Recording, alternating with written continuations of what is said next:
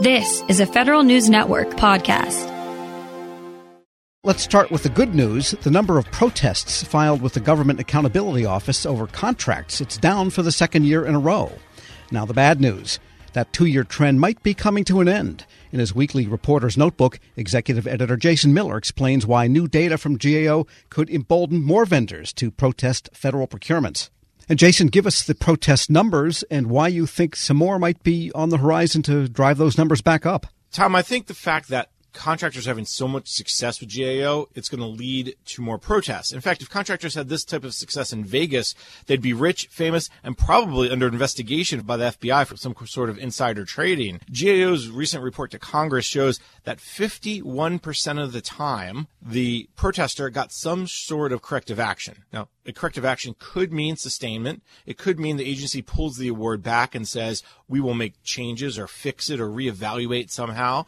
But 51% of the time, it's more than half that they got some sort of relief. And if I'm a contractor going, okay, I lost that, I don't think the agency necessarily was 100%. But if I'm a vendor going, okay, I can win at least 50% of the time, that's pretty good odds. I will, I will roll those dice. I will make that bet. And that's why I think you, you likely will see more protests heading into 2021 and beyond because success rate or what GAO calls the effectiveness rate is so high. Yes. In fact, when you mentioned 51%, that's about the player's odds at blackjack, the only one where you have a slight chance to beat the house on a consistent basis. So maybe you should uh, call those aces in. What about the overall numbers? Give us the sense of the macro numbers here over the last couple of years. Over the last few years, what we're seeing from GAO is basically the number of bid protests are down for the second year in a row. They're down from a high of about 2,607 protests in 2018. There was about just under 2,200 in 2019 to 2,150 in 2020. Now, that means that's, that's all the cases that have been filed.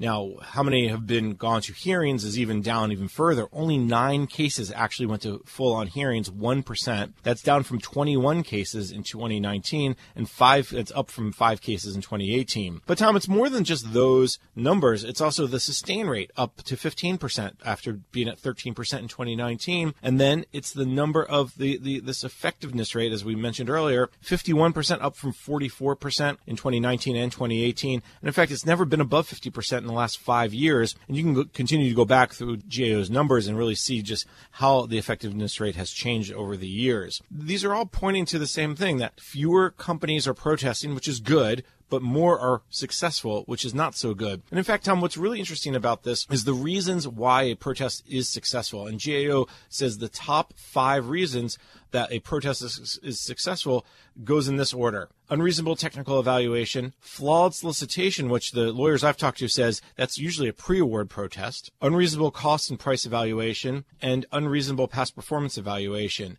Now, none of these are surprising except for that flawed solicitation, which is the first time in, in the last three, four, five years that that has been a top five reason why a, a protest has been sustained. Just to clarify, when it's sustained, that's a subset of corrective actions. Correct. That's a subset of the effectiveness rate. So if you look at the effectiveness rate of 51% and 15% have been sustained, that means 36% of the time you're getting other corrective action. That means the agency takes a, uh, takes action before it goes to a hearing, before it goes to a decision. And again, I, I, talked to a bunch of lawyers. Eric Crusius at Holland and Knight points out this idea that if you're more or less going to get one of two chance, right, to get some sort of change that's, that's helpful, why not roll the dice? I also talked to Shane McCall from Koprince Law. He deals a lot with small businesses. And his point is, well, correctiveness, uh, corrective action is nice, except for when the agency really doesn't do anything. They're just kind of putting, I'll use the old Mark Forman expression, lipstick on the pig, or they're paving the cow path. They're not really making changes. So a lot of the lawyers I talked to said we'd really like more hearings. We'd like to get to the point where we can actually present a case versus just GAO looking at the administrative record. We're speaking with Federal News Network's Jason Miller. Could be, though, that if the effectiveness rate is up, maybe contractors are being more selective in the first place about the cases they bring. So that could mitigate against this onslaught of huge cases because the people choosing to do it are better at it. I think that's another point of it. And, and again, I talked to Barbara Kinosky from Centre Law Consulting. One thing she pointed out was because of the pandemic, people are at home. So you're working from home, you have more time actually to dig into the cases, to understand what's happening. So that may also be a reason why a lot of these cases, they're better cases because people have more time. They're not commuting. They're not, if you will, Tom, wasting time at the water cooler talking. I, I think that is another piece. A, a third reason why maybe also the cases are down, but the cases are better that are being filed, meaning they're more likely to lead to corrective action. And this comes from Rob Burton, a former OFPP deputy administrator and now over at Crowell Moring. He says agencies are doing a better job with enhanced debriefings. This is something that was in the 2018 Defense Authorization Bill, really telling DoD to do more enhanced debriefings. I know GSA has picked up that idea as well. They're trying to run pilots where they're doing more detailed understanding of why a vendor won or lost and trying to help the vendor get better.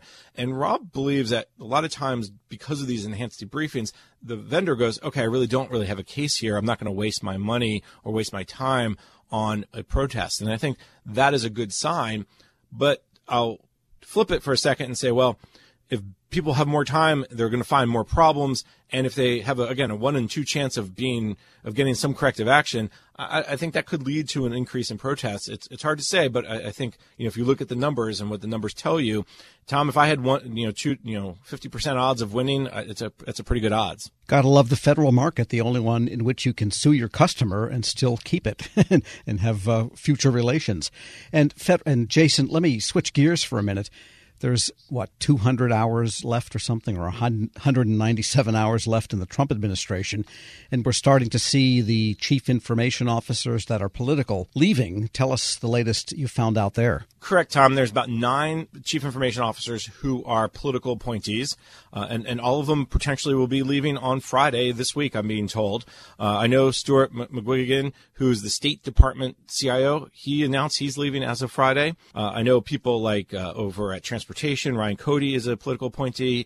Dana Deasy at DOD is a political appointee. Uh, Jim Gfrerer over at VA. Karen Evans at DHS. They're all political appointees. The federal CIO, uh, Basil Parker, and the federal CISO, Camilo Sandoval, are all political appointees. And one that kind of surprised me is David Chow, the HUD CIO. He's also a political appointee. And the understanding is all these folks will be out the door on Friday as normal transition happens with uh, the incoming Biden administration set to take obviously over on January 20th there's nothing wrong with it. These people aren't leaving for any bad reason. In fact, most of them you would argue did a really nice job. But it's just surprising, I guess, how many political appointees are. The two that surprised me was State and HUD. I didn't realize they, they were both political. Traditionally, they have not been. While someone like Energy Department, Rocky Campione, is not a political appointee, he actually will be staying where energy had traditionally been a political position.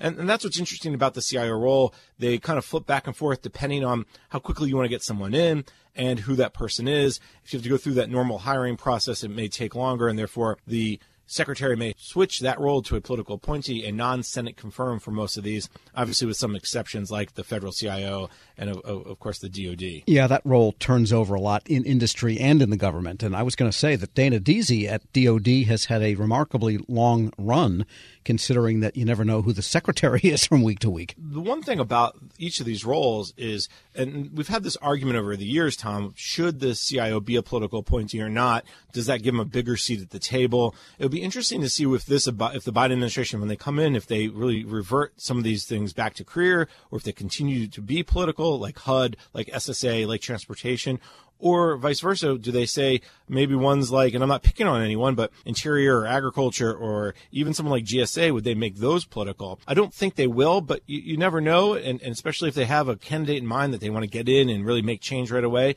they may look at it and say, let's, let's, let's, let's shuffle some chairs. Well, I think all you have to do is look far back as the Obama administration to probably get a good sense of the operating model we're going to see. I would agree with you on that, Tom, because I think a lot of what we're seeing is the Biden folks are starting to bring in a lot of the Obama, former Obama folks. And I think that they're going to have, bring that same perspective of what government can do, what it should do, what the roles should be. But I, I also hope that they learn from it because I think one of the big mistakes the Obama administration did is they brought in people who didn't understand government and it took that learning curve is steep and, and you can have the smartest person in the world but if they've never worked in government, don't understand government, don't understand how the government works, you can't come in and just start moving the chairs around and say, I know what I'm doing. You saw that with, with other people, uh, both uh, also in the Trump administration too, who didn't quite understand why OPM and GSA couldn't just merge. Right. It just doesn't work that way. You can't get a major services contractor in tomorrow on the idea that you had last night. And there you go. Federal News Network's Jason Miller. Thanks so much.